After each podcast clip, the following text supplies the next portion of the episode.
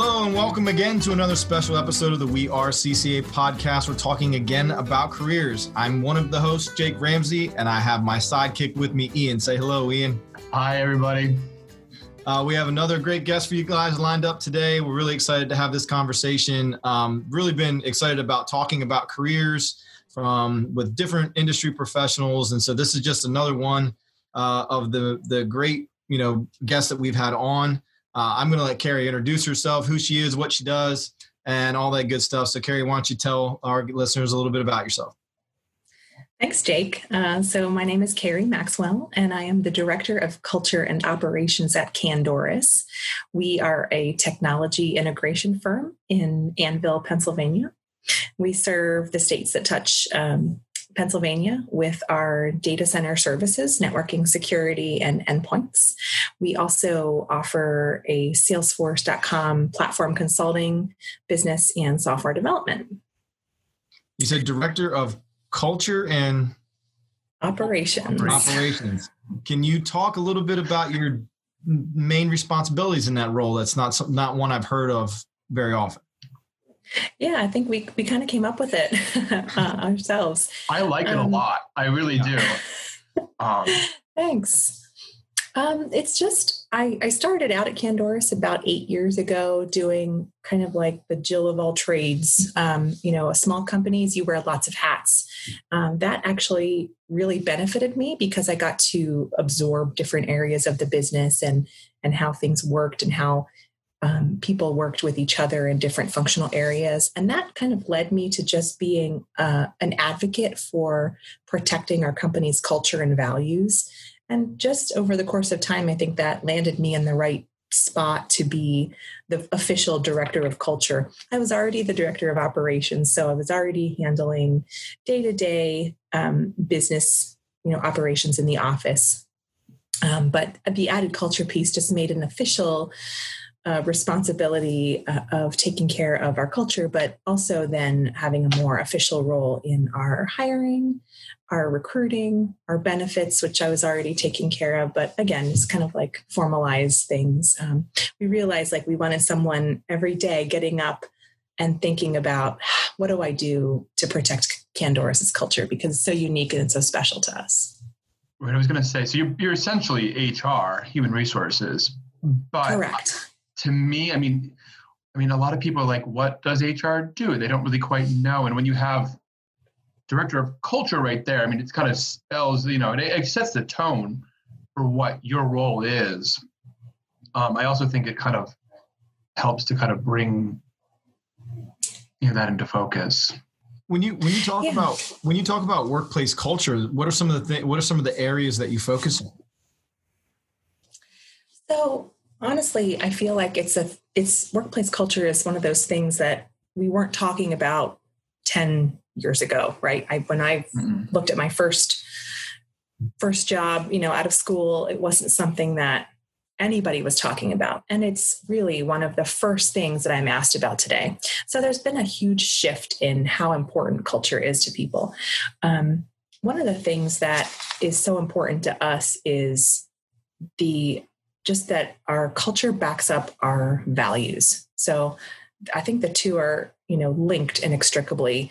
Um, we're just very fortunate here to have come together several years ago and put together a list of core values that we really strive to adhere to every day. They're on our walls. They're on stickers on our laptops. They're stuff we talk about. We, um, we're constantly keeping them in the forefront of our mind. And I think that one of the cool things, and I think this has a big impact on our culture, is at the end of the day, I do what I do in H R and culture and operations, and someone in an office next to me sells, and someone next to them is a software developer. And we all run in so different directions, you know, while we're here doing our job.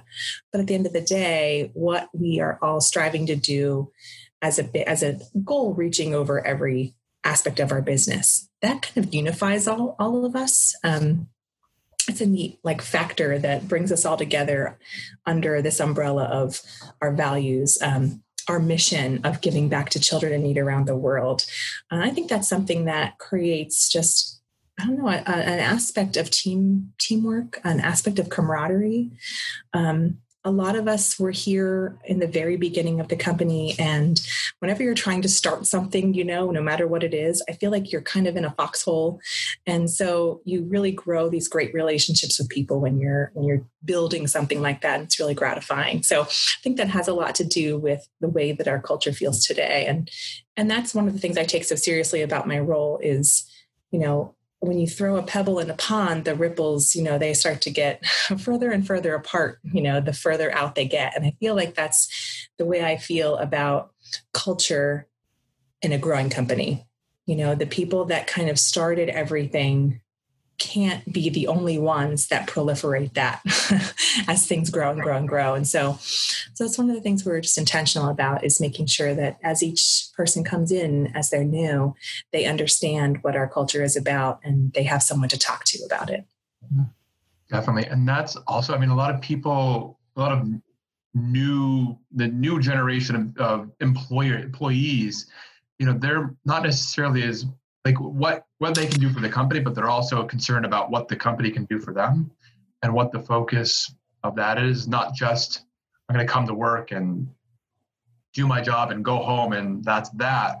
They are kind of concerned about, you know, the environment that they're working in and what that means and says. So I think if you're highlight, you're already highlighting, we care about culture here. I mean, because they could have, you could have just as easily changed your job title to human resource manager or director of human resource. And that would have been fine. It also would have been just like every other company that's either going under right now or or looking to change or, you know, but I mean, then you highlight culture that's important, who we are and what we do is important and valued there. And so I think that says a lot about Candoris itself. Yeah, if we're, if we're going to say we're obsessed about our culture, then we're going to back it up with some action. And mm-hmm. and really it's where the rubber meets the road, is how how much obsessed are you going to be with culture, and how, where, put your money where your mouth is, so to speak. Yeah, we've, we've done some, we've done some training internally as a, um, for diversity and inclusion, from a diversity and inclusion standpoint. One of it was, you know, multi-general generational communication. And, you know, you know, you've got four, um, four, four and a half generations of people working together for organizations now. It used to be just two or, you know, two generations uh, years ago, but now it's four or five almost. And um, it's how we communicate to one another is influenced by, you know, the generation in which we lived and were born. We also, you know, the, what we value and how, and, and sort of what, what sort of things we emphasize and how we, and what we value uh, is influenced by that. And, you know, this newer generation of employee Um, is definitely a work-life balance is, is, is a big thing for them. Um, and that's, I know that's one of the things that we talk about a lot internally as, as an organization too, is just, you know, being able to, to, you know, blend all the generations together, communicate effectively. And that can be a challenge sometimes, but if you do it well, you know, everybody sort of has, um, you know, strengths, strengths that they bring to the table. So um, you talked a little bit about sort of what led you to the role. Um, Can you talk a little bit about your sort of career path and what, where you've, where you've been and where you, you know, how it's brought you to where you are now? Yeah, sure. It's very non-traditional, um, at least in my mind, especially as someone that's involved in hiring right now. Sometimes I stop and you think, like, how did I get here? Right. um, I actually, um, went to a traditional college to be a counselor, and it was about a year and a half in that I knew that was not going to suit my, you know, my needs long-term, and that I just wasn't built for it. Um, so I kind of just found myself in the workplace, needing a job, needing, you know, needing to work, and, you know, things happen along the way. You get married, you start a family, years go by. Um, how I directly came to Candoris is kind of a funny story. I just happened to have a relationship with someone I had worked with in the past. Um, I was at a different job. I said, hey, I'm looking around. Could you write me a letter of reference? And he said, hey, if you just hang in there a little bit, there's going to be an opening at this new company I'm at. And there were like five people working for the company at the time. There were no social media sites. There was no website. There was nothing you could research about Candoris. Basically didn't exist out there, you know, on the internet. Um, So it was pretty risky, but I trusted my friend who who gave me this information, and nine months later joined the staff as the uh, second woman ever to be working for the company and hire number ten. Um, that was about eight years ago. We're sitting at ninety employees right now and um, eighteen women. So very proud of that just transformation over the years and to have been a part of it. What was that original position that you accepted? It was actually called Operations Maven. And Maven, like when I first was given the title, I was like, oh, this sounds like a superhero. Like it sounds like a cape wearing person. Um, but I, as I came to find out, it's just kind of someone that is an expert. Maven just means expert. Um, so I quickly just took on anything that I could and, you know, tried to hold things together in this mm-hmm. company. And, Um, again, just so wonderful to watch something grow out of, you know, what it had been and to see it where it is now. I mean, it's, it's really, really gratifying. Definitely. And also nice. I like how you, it highlights the, the importance of your network of the people, you know, and you can rely on those people. And then, and that's Absolutely. really, I mean, a lot of jobs are found that way. You know, somebody who knows somebody, um, and the, the importance of that and kind of build, building those professional relationships and trust amongst your coworkers and friends. It's so true. Um, in the early days of Candoris, we grew almost one hundred percent organically. And I think even up till a couple of years ago, we would say our growth was, the majority of our growth was organic. We we asked anybody that we knew that could do a job that we had at the time, you know, please come work for us. I recruited our um, director of finance. Um, like I said, I was recruited by our current V P of data center. And that just goes on and on and on throughout our company. If you ask somebody how they came here, it's, you know, a strong percentage came through someone that that works here now or a friend or family member. And, you know, when you're small and trying to build things, you're, you're taking a lot of leaps of faith. And one of the things about referrals that's so wonderful is, is, you know, you have, you have trust in somebody, you know, that referral that is, you know, people don't bring us uh, referrals that usually don't work out. People know like the stakes are high and they, you know, they only refer friends that they know are going to be, you know, a sure thing. So, um, but that definitely um, instills some extra trust that you wouldn't have, you know, in a candidate who's normally sight unseen. Right. How do you, I mean, that's probably not, I mean, a lot of your hiring now, I think, is done not necessarily through referrals. You've kind of, you've gotten large enough now where you've, you've had to reach out to people beyond just the people you know. Absolutely. But I'm wondering too, before we get to that, where you're hiring now or um, and recruiting people, but where, where do you start your, like your network? I mean, how do you start a network? I mean, do you have any thoughts on that? Sure. How, like a high school student can start a network of people? Yeah. So, I mean, I think even as a high school student, um, you know, and we're talking, you know, twenty plus years for me, but I feel like I even at that time really respected who my parents' professional connections were. And I feel like they knew me enough to, you know, they could, that they could speak for me. So I feel like even as a high school student now, you know, be aware of who your parents um, or your caregivers, who, who do they work for? And, you know, as you become, you know, aware of who they are and start to get to know them, you know, make yourself known. Um, now it's so different because you can make a LinkedIn profile and you can connect with any number of people that you know or don't know. And I do recommend that as well, um, just making meaningful connections that way. Um, but beyond that, you know, I was taught never to burn a bridge.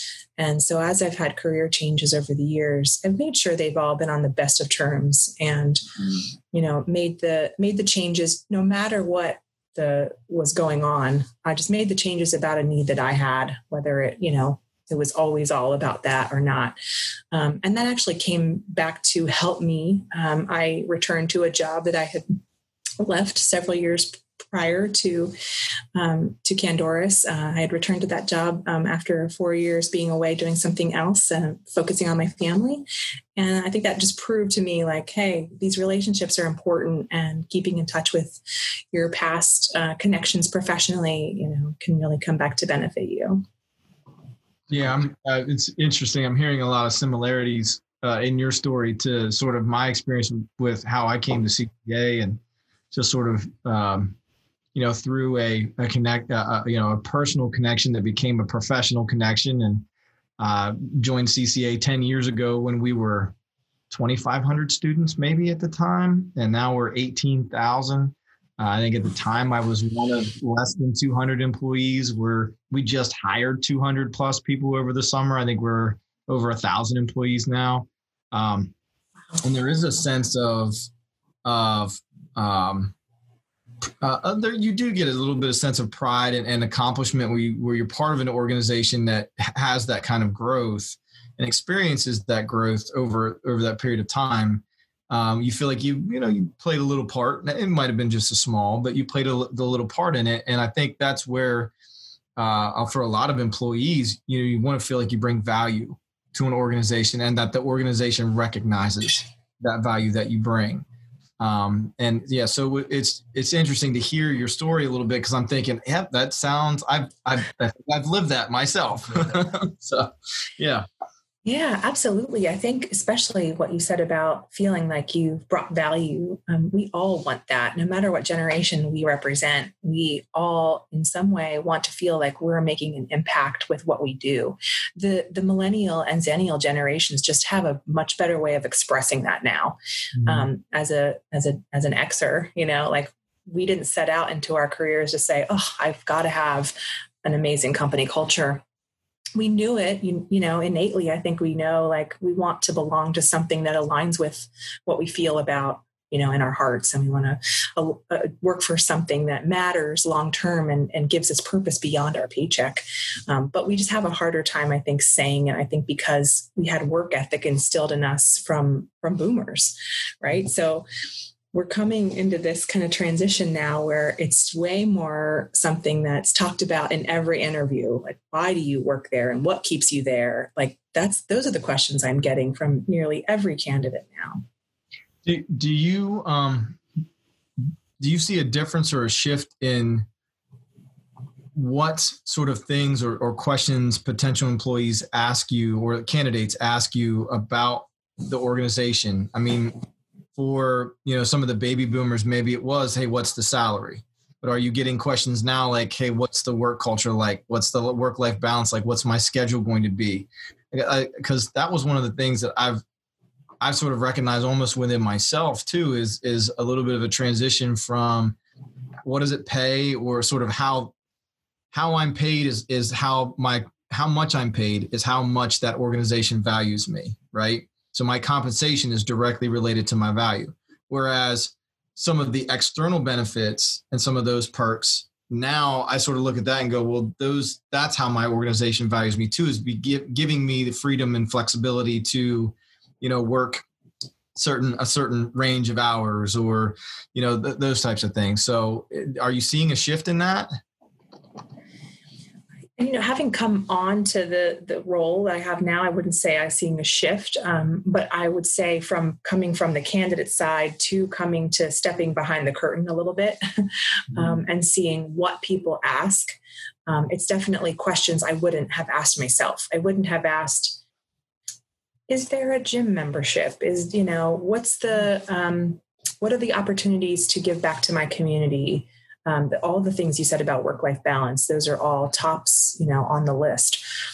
Um, and again, those are things I feel like other generations value. They just may not have made it to the top of the list. Yeah. And I think one of the important things that you said, and ab- absolutely in what I do, seeing what benefits we put together as a company, what benefits we feel will make an impact, what benefits we feel people will enjoy and will get use of.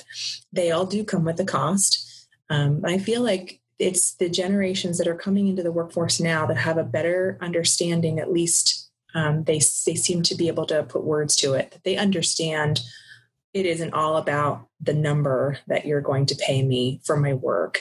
It's about this entire compensation package. And, and honestly, sometimes they don't even really care a lot about medical and health benefits and things like that, things that are important to people more my age, people that have families, you know, um, it's more to them about, I would call it the more the soft benefits, um, the what's it like on the job, what's the work-life balance, what's the culture like, what's the team like, what's the day in the life look like, um, more about what their life will be like on the job.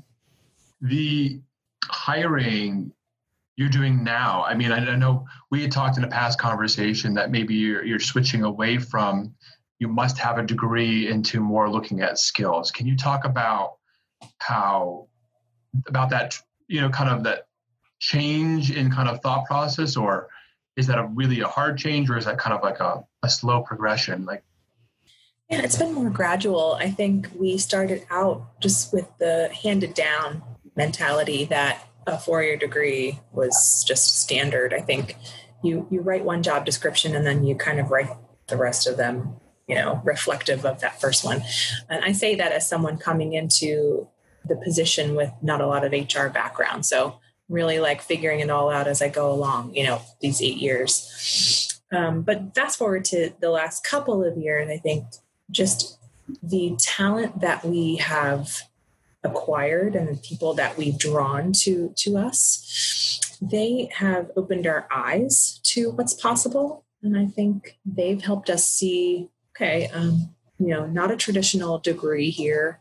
Um, I'm proudly one of them, mm-hmm. but even in other positions, um, you know, coming without a traditional degree and seeing their ability to assimilate into the role. And, you know, and take on all of the challenges, I think has, has helped us understand what we're really looking for out there. And, and so just through all of these events, the hiring, um, just the shift in education in the world, um, definitely COVID, um, you know, lots of these different factors have led us to this place where for a lot of positions, we're saying work experience, um, experience of some sort, Um, is as valuable, uh, can be even more valuable depending on what the role actually is and requires. Um, we're even saying, you know, I think first, first and foremost in my role, I, you know, I'm the first person that talks to our candidates, and that's because culture fit is is important, number one. Right. And we want to make sure that someone will fit in our culture, not only because we want it to feel good for them, um, but we know, you know, we're going to now place them into the rest of our team that we've taken the care to hand select. And we know that it's kind of like someone's not really a great fit with our culture. It's, I describe it as like a rock in your shoe that, you know, like, you know, it's there, you know, but kind of what are you going to do about it? Um, so, you know, we want that to be, you know, beneficial mutually. So, so we hand select by talking about culture first, making sure someone's a culture fit and making sure someone understands how unique it is here before we move on to criteria. And I think through, you know, through that process, we've realized, you know, someone that has the aptitude to learn the job, you know, that's something you can't teach. You can't learn it in, you know, a four-year setting.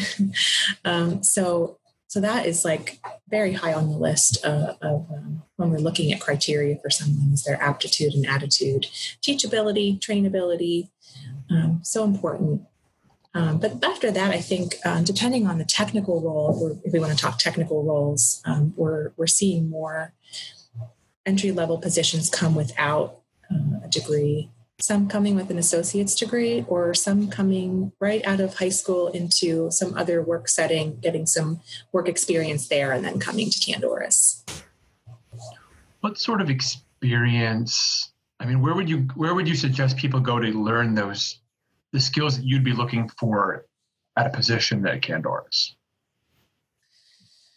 That's a great question.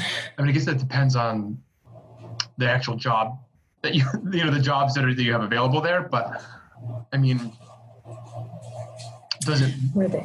Can you give us an example of maybe um, a recent position that you filled or one that you have open now and sort of some of the things that you're looking for? Yes. Uh, recently we added to our help desk team. So we offer as, um, as a company, we offer services to other companies who can't maybe can't or don't want to afford to put together a team of all the different specialties in I T that you could possibly need, um, you know, to address all of the challenges that you might have, from endpoints to networking security and storage, et cetera. So we've got um, a team that just will handle client requests of that nature, um, that, you know, they just hire us for those kind of needs. So, you know, so as we add to that team, um, we'll often bring in someone that is entry level. So our newest uh, hire on that team started a week ago and uh, came with just a small amount of college, uh, took a break from college, kind of was trying to figure out, is it really necessary for me to go back to this four-year university? And what is that going to get me when I when I'm out, besides debt?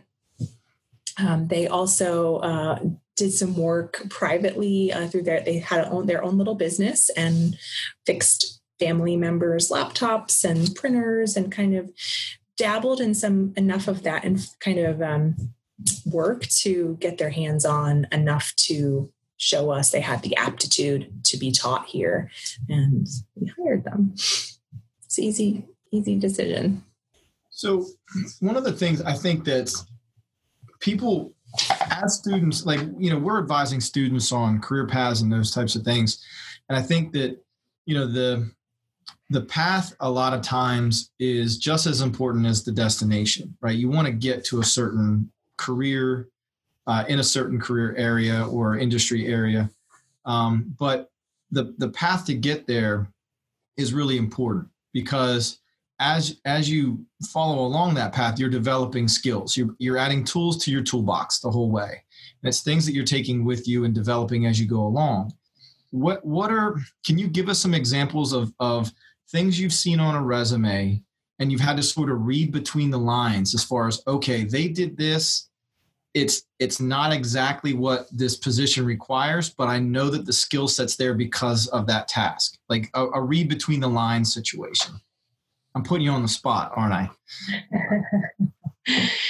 Yeah, for sure. But I think that's not um, obvious to people sometimes. They don't yeah. like, they, and it and it stops them from wanting to apply for a job because they don't go. They look at that and go, "Oh, I don't have that kind of experience." But if they looked back through their resume, they could find, oh, no, I did that here. Oh, I did, you know, I have some of that here. I've, I've got the, I've got the skill from a previous experience. It doesn't have any, I'm, it's in a completely different industry, but I've got it. Like customer service, right? An example might be you're looking for a customer service rep to answer the phones and deal with clients and things like that. Somebody who's been a hostess or a waitress or, you know, worked uh, at a restaurant, that's customer service all day, every day. And absolutely, you know, somebody who's doing that over three or four years develops a really good sense of how to serve the customer. Absolutely. Yeah. I mean, I think I, I have a couple of things in mind. I mean, I'm a, I'm an example, um, but I've talked enough, I think, about my path here. Um, my, actually a member of my department um, came from social work. And so when I first was kind of looking at what all that she's accomplished, you know, just in a couple of years out of, out of school. So she majored in social work and, you know, not that I was looking for um, a degree, but I thought, man, someone that can do that and was working um, with the elderly. So someone that has a lot of patience, someone that's very understanding, uh, someone that's very flexible. Um, yeah, I, we definitely will see that come through in the resume. And I think it's, it's hard to put on paper what you don't realize about yourself. So those in, those early interviews are so important because we're getting to hear someone say what they've done in their past and what they loved about it and why they would leave. And then we get a little bit of time after that to kind of think about it. Like, okay, how could that be applicable here? How could that life experience on the job be applicable versus what they actually did functionally? And yeah, we've got enough people here, you know, not everybody comes from a tech background. I'm one of them. Um, but I think, you know, not, this isn't really the answer to your question, but I feel like it's the, it's like the melting pot of all kinds of different backgrounds that make it a great diverse, like I said, a melting pot of ideas and work experience in life. Um, and it all comes together, you know, here in a really unique way. But I think that you're right. It's important to consider what we've learned through other roles that may not completely apply. And I hope that helps people understand that you don't have to apply for something because you tick all the boxes on the job posting. Um, lots of, t- I get lots of resumes from people that aren't a real fit from the, you know, from the get-go. Um, but the more you kind of uncover, there are some unique situations where someone will apply for something that it d- didn't seem, you know, logical at first, but like you said, through life experience and other things that they've gained, um, it did work out. Like it. Transferable skills. I mean, that's really, that's, that's the mainstay of everything, is really highlighting that for, because I mean, you, you're looking through resumes, and obviously, you know, you're dedicating some good time. You're probably reading most of the resumes that come through your desk. Um, but I'm also thinking you're also a ninety person company. You look at, you know, C C A with over a thousand employees right now. You know, I'm sure, I mean, hopefully all resumes get looked at, but if a computer, if they're going through a computer first, some of those resumes won't be ever seen. Um, and I think that's a bit of a shame, because, a, you know, that person could have been perfect, but just didn't highlight the transferable skills well enough. And a computer doesn't care. They're not, they're just looking for specific things that whatever you, whatever the programmer tells them to do, that's what it's going to find. Um, but I think that highlights maybe the importance of maybe not looking at the big, large companies that are out there. If you're new or looking to maybe utilize your skills in a different way than they were actually went to school for, you know, obviously social work, H R, you know, the, there's a lot of overlap there, but that's not necessarily intuitive. Um, but when you look at a smaller company, um, you know, you're going to get a little bit more hands-on time and have people look at you more creatively and kind of go, well, you know what? All of those skills are what I'm looking for in a person. I can teach them the rest of the skills that they don't have. Uh, and I think that that's something that, I mean, that students especially, they're going to go, you know, oh, I'm going to want to go work at Comcast. Well, Comcast is a huge, huge comp- company. Um, and you may get lost in that shuffle. Um, but you go look for a smaller company, um, that you might get, you might not get as lost in that shuffle. Yeah, we're fortunate to have a collaborative process here with, with many different processes that we have, but our H R and our hiring process is definitely collaborative. So, you know, we will get, it's not uncommon to have hundreds of resumes for one posting. So that's why every single job, you know, or every single submission can't be looked at. Um, it First impressions are important. And I think, you know, you guys do a great job of teaching that. And that's, a, that's, that's just as important when you're putting what you have about yourself, what you've learned, what you've experienced, what you hope to do on paper. That's a, that's no small challenge right there, because you want to come off the page and you want to be seen and you want to be given that chance. Um, one thing that will help people kind of rise above the din, so to speak, of the hundreds of applicants that will come through for uh, one of our more popular postings is a, a cover letter explaining that they've come to our page and that they identify and appreciate some of the things they've read. They um, have read about our values or our community service, and they can appreciate those aspects of us, um, or they just really appreciate that we are cutting edge in some technology areas. Mm-hmm. You know, that's as important too. Um, everybody kind of aligns with, finds something that they align with, um, you know, when they come to look at our media. Um, but that really helps someone stand out when they take that extra effort and that extra time to address me or another member of the hiring team in that way. Um, following up is also really important. Um, you know, we're, we're still in the day where not everything delivers. There's still spam filters and things that happen. Um, phone calls are, you know, another way that really important, especially in, in a market where lots of people are applying for jobs. That's a really good I had someone tell me, I had someone tell me years ago, and I haven't applied for a job.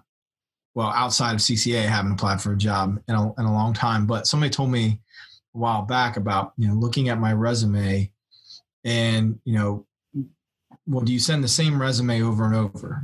Are you just putting, you know, you're just attaching the same thing over and over to the, the companies regardless of position? And I'm like, well, yeah, I mean, it's a resume. And he's like, no, look at the job description, look at what it's asking for, and then figure out how what you did matches that description and highlight those things. Um, in your cover letter, make sure that if they're looking for somebody who's hardworking and dependable, that you say, I've developed hard, you know, I have a good work ethic and I'm dependable. Like, make sure that you're making the connection between what they're asking for and what you're highlighting on your resume. So if you are applying for a position, you know, uh, at a, you know, say you're applying for a position at a restaurant, you're not going to put the same thing as if you're applying for, you know, for a position at, your, at an I T company. It's going to be different. Now, the The skills may be highlighted differently, and the, and the connection may be, but you can still make the connection between the two different organizations. So that that made a big difference for me. I realized, like, oh, I'm going about this all wrong. I'm just, hey, it's a resume. My, you know, my experience speaks for itself, but I I need to make the connection to what you're asking for as an employer, and uh, that really went a long way uh, and has really helped me sort of. You know, if I apply for something, it my my resume is something I comb through in painfully painful detail, making sure that I'm making connections. I definitely see um, several different versions, or at least the existence of, of versions coming through. Um, uh, you know, some of the folks that are applying here, you know, obviously they're not coming right out of school and they've got, you know, ten plus years of employment history to share. And uh, just from the naming convention of their file, I can see it's Mary Smith, customer service, Mary mm-hmm. Smith, sales leader. Um, but I think that's wise, right? To, to pull out what's important. Um, Conversely, when someone applies for one of our senior technical positions, they produce more of a C V, and I've seen them be ten pages. Um, nobody really has the time to read through all of that, but it's all really important, right? Those are certifications and skills that that person has taken hours and hours of, a lot of time, their own time to to cultivate and, and to pass those exams. And so it's all important, but bringing all the really most important bullets up to the top is really what's going to catch the eye of, of a recruiter or H R manager. I was just going to say, I mean, you probably, I mean, if you're getting hundreds and hundreds of resumes and you're doing other things as well during your day, you're not really spending all that much time. I know when I was advising people on, you know, submitting applications, you know, maybe keep it to one page, you know, and keep it nice and snappy to the point, um, and highlight the important things. And yes, your twenty years worth of work history before, great, but what's what's the what's the hiring manager, you know, actually going to be able to have the time to look through and kind of go, do I bring this person in for an interview or not? Because that's ultimately why you're looking at the resume. You're not going to hire somebody based off of the resume. You're going to hire them based off of the interview that you do after you looked at the resume. Absolutely. But I will tell you, when you're dealing with, you know, a stack of, you know, thirty, forty, fifty resumes, that, you know, there's things that will kind of draw your eye and draw your attention. And those are the ones that sometimes get your time, where, you know, a lot of other ones, if they're many pages and not really organized, it's easy to be like, I really need someone that can organize documents. And if their resume isn't organized, well, I, I can keep moving here. Um, so can you, how about the sort of, um, I, I'm, I'm not sure what, how well we're doing on time here, but to sort of maybe bring this full circle for our students, and as they start to think about building resumes, maybe some of them are going straight to career after they graduate. What are some of the things that, that, that sort of catch your eye in a resume or stand out to you that maybe can be replicated by other people? Mm.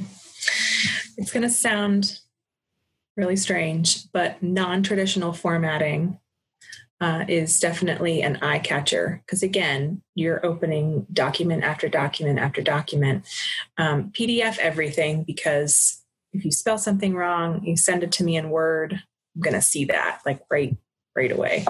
Yeah. Um, again, like your name should be bold and out there. Like it should be something that catches the eye right away.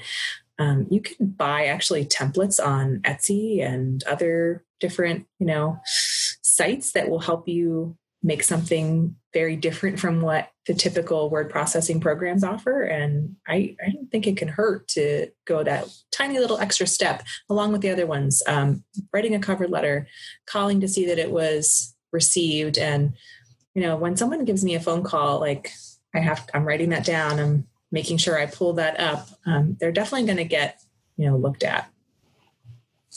I'm also wondering about like after the interview, I mean, I would always send, you know, send a handwritten thank you note. Thank you for interviewing. I still think that's important, but is the handwritten part important, or would an email suffice just as much? Or does that, maybe that's just a personal preference?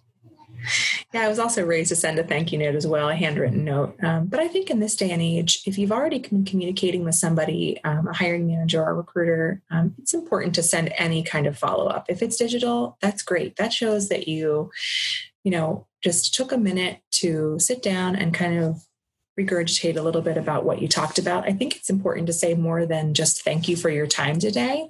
I think it's important to say, I appreciated that you shared this with me. Um, I'm looking forward to hearing back from you about this question. Um, you know, show that you're not just using the same template over and over. Um, but, you know, again, email is fine. Um, it's something I note um, in my records when somebody um, takes the time to follow up, because not everyone does. No, no, not everybody does. Um, I know a lot of people are like, well, why was that important? It's like, well, you get it keeps you you keep clearly people keep notice of that. They notice it. Um, and again, anything that helps you stand apart helps you get the job.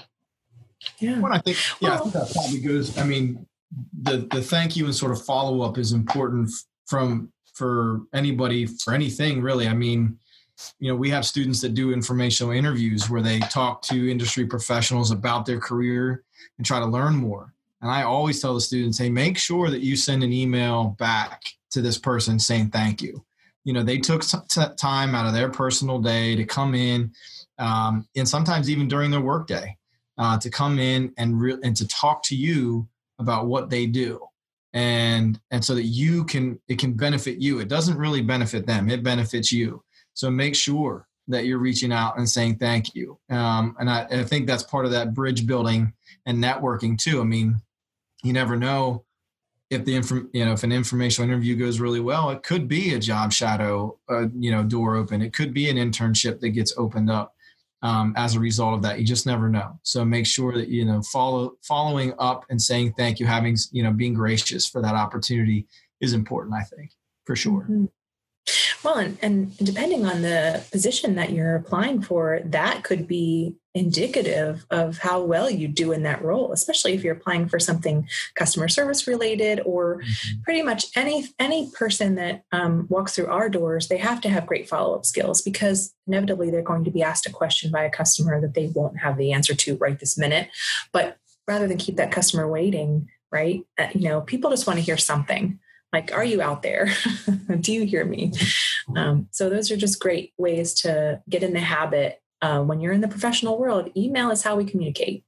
So get comfortable with being in your email, check it frequently. Um, you know, I tell college kids this all the time. Like, when you leave, email is going to be kind of how your day is run, depending on what you do. But if you're in a knowledge worker, that's where it is. Um, so be comfortable with it, and be comfortable with replying that, you know, you don't have an answer right now, but you're, you know, you'll get back to them, or, or just the thank you, and, you know, just keeping things warm. Definitely. I know for me, if it's not in my, not on my calendar and Outlook, it, it, it doesn't happen, because I did, you have to run your life somehow. And Outlook seems to work it for me, because I'm sitting at my computer all day and it can just tell me, oh, you have a meeting in fifteen minutes. Thank you, Outlook. Yeah. And I wonder how, I wonder how much um, our kids are being prepared for that these days. Like, we didn't, we didn't come through, you know, our, um, we didn't come through high school with this same kind of platforms that are available now, right? We didn't really have email, and I'm really dating myself, um, but we didn't, you know, we didn't have email, and we didn't have smartphones, and now it's so different, you know, um, So, and that's how everyone communicates. So I think just underscoring the importance, you know, to the students about professionalism in email. Um, that's another thing we haven't really talked about, but professionalism and how you come across. Um, it isn't texting. You might as well be printing that email out and mailing it, right? Like that's kind of the way you should treat the way you, you address an email. Yeah, lots, lots of things, lots of things to consider. It's, um, I think too, with the, you know, the situation that we're in right now with a lot of businesses turning to remote, uh, remote work and home, you know, home work life and those types of things. Um, I think companies are starting to figure out that a lot of that stuff can be done remotely. And so I think it broadens the talent pool. And, you know, our, you know, the students who are graduating today and the students that are graduating five years from now are going to be competing with a global marketplace and not necessarily just a, you know, a local talent pool. It's going to be globally. And you have to be ready to distinguish yourself within a global setting, not just, you know, within a local talent pool that a company can, you know, pull from. It's going to be global. Um, definitely something that we as educators need to make sure that we're Uh, preparing students for as well. So um, a lot of the things that you talked about today will really go a long way. I think they're, those are transferable no matter who they're, uh, what what sort of the market looks like when they're applying for jobs in the future. So really appreciate all of the, the valuable information today. Um, we, we say this to a lot of our guests. We may have to have you back to, for part two because uh, there's just there's just so much to uncover, uh, and it's it's. You know, so there might be second rounds uh, for a lot of these podcasts, and you're definitely probably going to be on that list. So, Carrie, we just really appreciate the time to come in and, and talk a little bit, share some information. It was my pleasure, Jake and Ian. I hope I've been helpful and uh, look forward to speaking again in the future. Very helpful. Thank you so much for joining us. Thank you, Carrie.